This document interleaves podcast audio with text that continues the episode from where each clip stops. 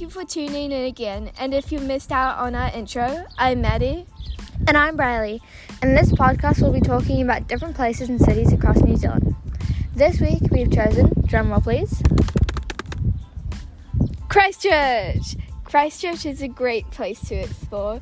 The city is constantly evolving, always giving locals and visitors something new to explore. There's even loads of street art and cool new projects, with heaps of greenery too. And starting us off for Christchurch is Avon River, also known in its Māori name as Otakaro. It's a beautiful scenery and it was once used as a food source for the Māori.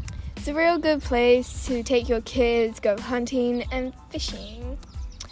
And for yet another scenic adventure, there are hot air balloons that fly you over Canterbury. It's a gr- nice place to try to take the family, and you can see the amazing sunrise or sunset. And ask for the destination as close as snow for if you want to want to check it out. yeah. Now the Transalpine. It does take you out of Christchurch, but you get to see many different types of scenery. But to be fair, if you're not really good with long train rides, I'd sit this one out since it is just under five hours long. But I've heard the views from Christchurch to Greymouth are amazing. At the International Antarctic Centre in Christchurch, you can see penguins that are super cute.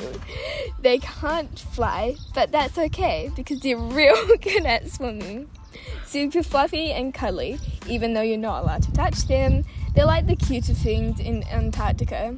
They're so pretty and so cute. They're black and white, so they aren't racist. I love them so much.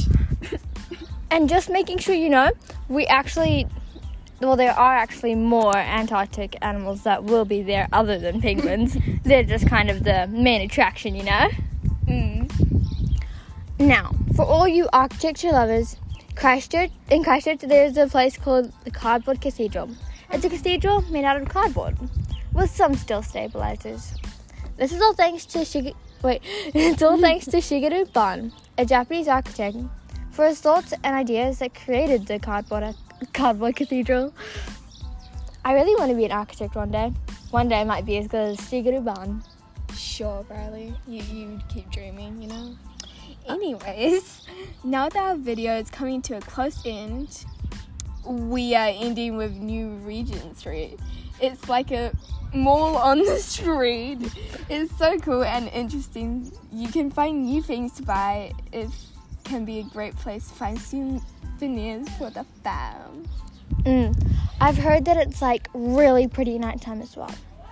Mm. But once again, we have to say bye bye.